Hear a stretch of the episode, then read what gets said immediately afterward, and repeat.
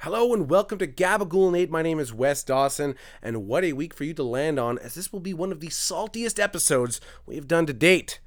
So get your corn on the cob ready, swallow that DNA, because things are about to get salty. Now, I wanted to spread positivity in the same way that the media spreads misinformation and lies, but I felt that this week we had to get a little more grounded, and that salt of the earth, that's exactly where the expression came from. So this week is aptly titled Take It Easy, Wes, because I need to calm down a little bit. My stress is getting up there, and I need to shed these layers of salt like a snake skin or something. You know, I'm getting a little too worked up sometimes, and woosah, gotta calm things down. You know, and when I started thinking of this episode, you know, just a regular day, wow, did that turn south fast. I took the worst shit of my life. Actually, it was multiple shits. Either way, I have been feeling an intense pain in my abdomen, some of the worst I've felt in recent times. All I ate was a fucking turkey sandwich I don't understand. But let's get serious for a minute. You know, I feel like Jim Henson has slit a hole through my belly and is now working me like a puppet as though I've been hosting the Muppet Show for the past 10 years. Actually, better yet, I feel like Brock Lesnar is double fisting my asshole while also doing that hand game that kids do, you know, here's the church, this is the steeple, open the door, and all the little people. Either way, let's move past the reason why I'll probably start downing three quarters of a bottle of Jack Daniels on the daily.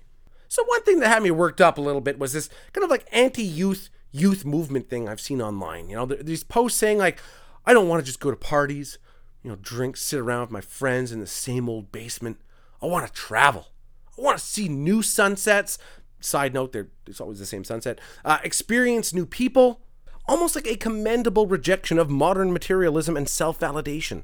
And like, sure, that's great. Those are all wonderful things. But you're also implying that like shared experience with friends are only of value if they're done in some remote area or in some luxurious vacation, and that somehow people meeting their friends like in their home is less meaningful.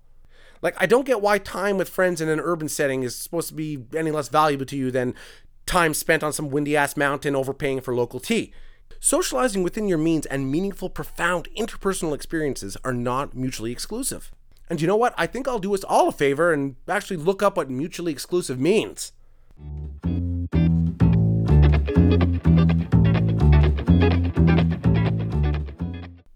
Being related such that each excludes or precludes the other. Uh, basically, it means incompatible. Another thing that had bothered me as I slowly start to emerge from my COVID hibernation is, you know, I was enjoying a nice week's vacation a couple weeks ago. Obviously, I can't really go anywhere, so that kind of sucked. At least people are trying to make the best of it. You know, families in the park, some outdoor sports returning. Uh, a gentleman I saw berating an elderly cashier over the mask mandates, as though she is responsible for it. Now, our personal opinions aside, if you remember correctly, I believe it was these service industry workers who got together and imposed these restrictions, so we should give them shit whenever the opportunity presents itself. Now, another thing that bothered me is a certain profession that the more I seem to look into it, the more it is the most frivolous and useless fucking shit I've ever seen. And no, I'm not talking about OnlyFans. I'm talking about motivational speaking. The reason being, I had to sit through an hour long, obligatorily voluntary seminar today at my employer.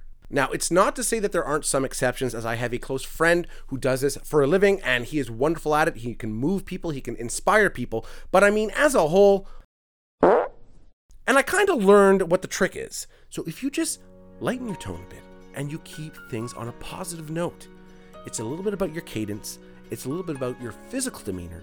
And what you people can't see right now is that whenever I'm trying to make a point, I'm using my hands to do so and then you take a couple words, split them up like motivate, motivation. What does that make you think? Move and innovation. Move, keep going. Innovation, keep getting better. That's why we motivate. So basically, that, throw in a couple fucking stupid acronyms, and you have a career as a motivational speaker. I'm thoroughly impressed. Now, the problem with this particular employer or any business is sometimes they tend to treat their employees like they're a computer system or software. So they see that there's an issue, whether that be morale, motivation, what have you, they give you like a PowerPoint presentation, pay someone a bunch of money to come talk to you, and then they say, well, that's that. Seminar covered all the issues, so you should be happy in the workplace now. And you explain to them, well, no, you know, people are upset about compensation, lack of opportunity, a closed system, ignorant to new ideas that will increase productivity. And then their response will be, well, we'll send you the PDF, so go be happy. It's like basically to solve depression, just give people pamphlets that say don't be depressed. Fuck, it's so simple. Why didn't anybody else think of it? Now, I had wanted to do a small side rant on the less impressive aspects of our medical system here in Quebec. You know, one big issue being uh, the availability of family doctors. And even if you do have one and you're in generally good health and you don't want to go waste their time once a year for people who legitimately need those services, you'll lose your family doctor. And then you're kind of stuck either paying out of pocket or explaining to an ER doctor how you're not a hypochondriac, but no one wants to hear that, both at the hospital or as a rant on this episode. Well, we are well past the halfway point, so I think it's about time for a good bad. A good keeping a positive outlook. The bad. These cookie cutter social media motivational speakers with the same advice and inspiring quotes over like light instrumental music, it's fucking ridiculous. It's almost like if Microsoft had like templates for motivational posters, that's what these people are posting, and people are like, wow, you changed my life. I was like, holy fuck, I thought my life was in the gutters. I'm doing great compared to some of these people. A good, that skinny jeans are out. The bad, is that Baggy is back in. Now, I believe I've already mentioned this in a previous episode, but it's just funny having lived through these two different fashion trends and how people are rejecting this tight fit for the loose baggy clothes because it's more comfortable, they identify with the style better, and it represents who they are as individuals. So, yes, your individualism was born from the cover of a teen fashion magazine. No better way to express your unique self than mimicking what everyone else from your age group is doing. I'm just waiting for airwalks and bleach blonde tips to come back into style, and we will be living the early 2000s before you even know it. So, before we close off this week's episode, we're going to touch on dumb shit people say who should be smarter.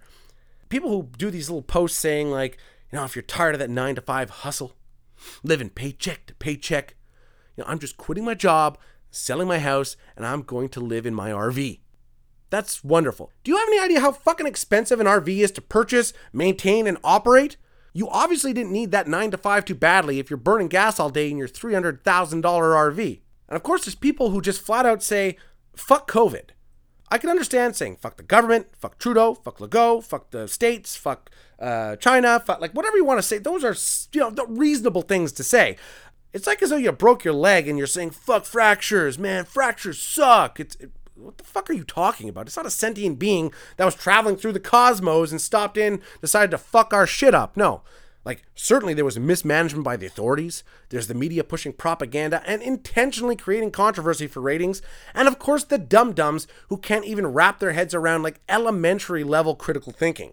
You can have your own opinions, but there are some people, like, I'm just surprised they can take a shit without becoming known as little Johnny Brown fingers because they couldn't figure out how fucking toilet paper works. It's mind boggling. Well, I hope you enjoyed this week's episode. I know I certainly didn't. It was a bit of a salty rant, and I still feel kind of empty inside having done it, so no better, no worse. So, upcoming for next week, well, I'm going to do a motivational speaking episode and show just how easy it is talk in a different tone and try to encourage people by saying positive things. And also, I'll be doing another Facebook Live when I will test just how fast I can drive my car into a solid object. All that and more on Gabagool Nate. My name is Wes Dawson. Thank you for being here. Please listen, like, share, and subscribe. And if you're feeling down or you're feeling you need a hand, just remember